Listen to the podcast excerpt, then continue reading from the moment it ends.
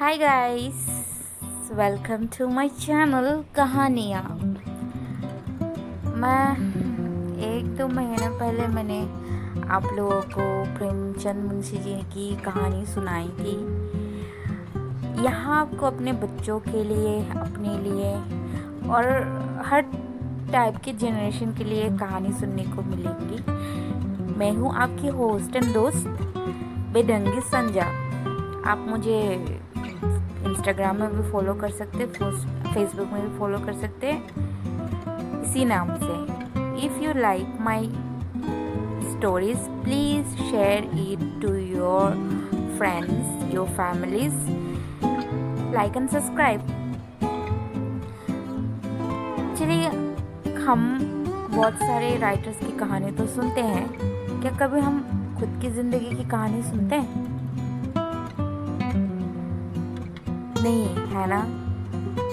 हम नहीं सुनते हैं। हम बस अपने दिल में बातें करते रहते हैं, कहते रहते हैं, काश हम ये कर पाते, काश हम वो कर पाते। काश हमारी ज़िंदगी ऐसी होती, काश हमारी ज़िंदगी वैसी होती। चाहे हम कितना भी कुछ भी कर लेना काश हमारी ज़िंदगी में रह ही जाता है। तो देखते हैं कि हमने क्या क्या छोड़ा है क्या क्या हमसे छूटा है क्या क्या हमने खोया है और क्या पाया है। आप कमेंट्स कर सकते हैं और अपने ज़िंदगी में आपने क्या क्या खोया या आपने क्या पाया है, उसके बदले में बता सकते हैं। मुझे आपकी कहानी तो नहीं मालूम, पर इतनी पता है कि मुझे ये कहानी आपको भी ज़रूर रिलेट करेगी। तो चलिए सुनते हैं कहानी मेरी। मैं एक बहुत ही छोटे टाउन से बिलोंग करती हूँ, मैं नॉर्थ ईस्ट की हूँ। और मैं त्रिपुरा से हूँ। मेरा होम टाउन अगरतला है। जहाँ से मैं आई हूँ और जहाँ मैंने शुरुआत की थी अपनी ज़िंदगी की, वहाँ आप कह सकते उस टाइम पे बहुत सारी चीज़ें हमको पता ही नहीं होती थी। हमारे घर पर ब्लैक एंड व्हाइट टीवी चलता था पर फिर भी उसमें हर संडे को इतने सारे लोग हमारे घर में जमा हो जाते थे महाभारत देखने के लिए। हाँ मैं उतनी पुरानी हूँ। पर हम उस जनरेशन के बच्चे हैं जिसने सब कुछ देखा, जिसने सब कुछ सीखा। हमको वो दिन भी मिले जहाँ हम लोग बिना मोबाइल के शाम होते ही भागते रहे कि हम दोस्तों के साथ खेल सके। जहाँ मम्मी हम लोग को दोपहर को सोने के लिए मनाती थी, मारती थी, जब मम्मी सो जाती थी, जैसे उनकी आँख लगती थी तो हम लोग चुपके से, बिस्तर से उठ के भाग जाते थे ताकि हम अपने दोस्तों के साथ खेल सकें। और खिलौने के नाम पे हमारे पास कुछ भी नहीं होता था।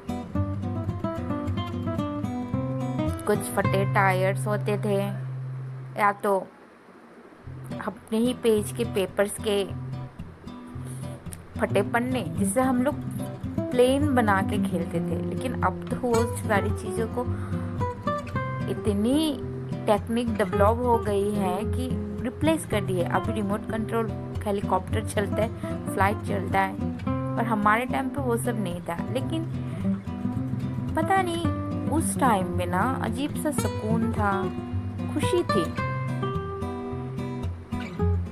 घंटों वो तालाब में दोस्तों के साथ नहाना हाँ फिर मम्मी की मार भी खाना। बट फिर भी, अभी भी लगता है कि वो बेस्ट दिन थे। पर जैसे जैसे हम बड़े होते गए ना, ज़िंदगी बदल सी गई। चेंज होती गई। लगने लगा कि नहीं, पता नहीं कुछ करना है। बनना है ज़िंदगी में। मुझे ये तो नहीं पता कि मैं अपनी ज़िंदगी में अभी कुछ बन गई हूँ या नहीं बन गई हूँ।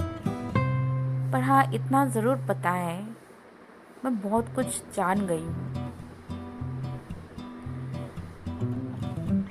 हम थोड़ा बड़े हुए तो हम लोग दूरदर्शन देखते थे। दूरदर्शन से हमारा टीवी कलर में चेंज हुआ ब्लैक एंड वाइट के ज़माने से आके और वो दूरदर्शन कैबल में बदल गया। फिर वहाँ पे बहुत सारे चैनल्स आने लगे। मैंने फ़र्स्ट अपना शो देखा था कैबल में, वो था सोनी का बुगी वो। फिर इसके बाद बहुत सारे कार्टून्स आने लगे, हम वो भी देखने लगे। फिर और सारी चीज़ें हमारी ज़िंदगी में इंट्रोड्यूस होने लगी और हम कुछ नई चीज़ें सीखने लगे, नए सपने देखने लगे। फिर होम टाउन छोड़ के हम बाहर आ गए। ग्रेजुएशन किया और सोचा कि नहीं, हम बाहर जाएँगे जॉब करेंगे, बड़ी बड़ी कंपनीज़ में सेटल होंगे, वहाँ सैलरी अच्छी होगी, ज़िंदगी अच्छी होगी, यहाँ से बेटर होगी। है ना?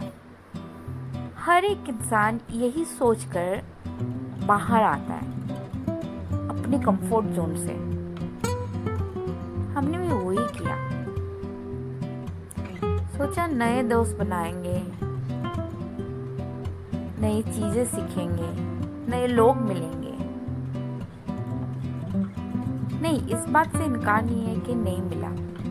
मिले नए लोग मिले, नए दोस्त मिले। सब कुछ मिला। फ़र्स्ट टाइम जब मैं अपनी घर छोड़कर बाहर यहाँ जॉब करने आई तो सबसे पहले चीज़ तो मुझे रेसिज्म मिला। क्योंकि मैं नॉर्थ ईस्ट की थी ना। हम्म। तो मुझे ये वर्ड्स पहली बार सुनने को मिला। चिंकी। हम जब भी अपने ऑफ़िस के लिए जाते थे और वहाँ से रोड क्रॉस करते थे तो वहाँ पे कुछ लड़के खड़े रहते थे और कुछ लोग रहते थे और पता नहीं, हमें देखते इतना एक्साइटमेंट आ जाता था उन पे कि वो लोग चिंकी चिंकी चिल्लाने लगते थे। तो बाद में हमको पता चला कि नहीं ऐसी भी कोई चीज़ होती है कि लोग रेसिज्म करते हैं। और उसी टाइम पे फ़र्स्ट टाइम मुझे रेसिज्म नाम की कोई वर्ड्स सुनाई दी and I came to know what does it mean इससे पहले ना मैंने रेसिज्म वर्ड सुनी थी और ना मुझे इसका मतलब मालूम था। पर चलो कोई बात नहीं, वो भी ज़िंदगी का एक हिस्सा था। जॉब लगी, नए दोस्त लगे, कुछ अच्छे थे, कुछ बुरे, कुछ ने आपको यूज़ किया। कुछ ने सच में यारी निभाई। like a family हम आगे बढ़ने के लिए एक कंपनी से दूसरी कंपनी दूसरी कंपनी से तीसरी कंपनी आते गए, जाते गए। क्यों? एक एक दो दो साल घर नहीं जाते थे। क्योंकि फ़्लाइट का टिकट इतना महँगा है कि हम अफोर्ड नहीं कर पाते थे। तो हम सोचते थे कि पैसे जमाएँगे, रखेंगे और एक साल या दो साल में एक ही बार घर जाते थे। पर यहाँ कभी वो पैसा काफ़ी ही नहीं पड़ा, क्योंकि रेंट इतना ज़्यादा होता है। मतलब इतने जल्दी हम मेच्योर हो गए। और पता नहीं, जो बचपना था और जो खुशी हम ढूंढते थे, जिस खुशी के लिए हम इतने बड़े शहर में आए थे, अब वो खुशी खुशी लगने ही नहीं लगी। पैसे थे पर दोस्त नहीं। घर है पर परिवार नहीं।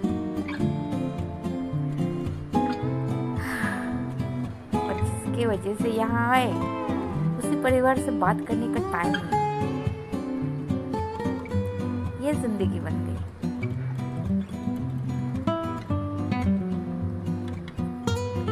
कमाए तो वो क्या कमाए यार? फ़ायदा तो हुआ नहीं उसका।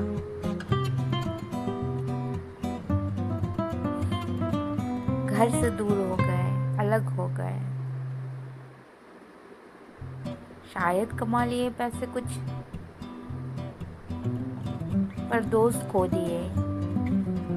खुशी खो दी, अपनी होम टाउन की ज़िंदगी खो दी। फैमिली खो दी फैमिली के साथ टाइम खो दिया।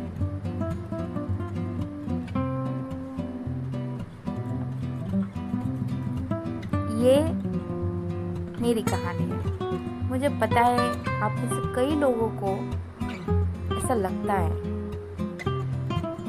देखने में तो बहुत हसीन होता है, हम क्लब जाते हैं, बाहर जाते हैं, पर जब भी कोई बड़ा फेस्टिवल होता है, चाहे कितने भी दोस्त साथ में क्यों ना रहे, लगता है कि काश हम घर पे होते। लगता है काश हम अभी वहाँ मना रहे होते। लगता है कि काश मम्मी होती। जब बीमार पड़ते तो लगता है कि हाँ मम्मी के पास भाग जाए। बड़े हो गए, फिर भी उनकी याद तो आती है। कितना भी महँगे रेस्टोरेंट पर खाना खा ले, पर घर वाला स्वाद नहीं खरीद पाते।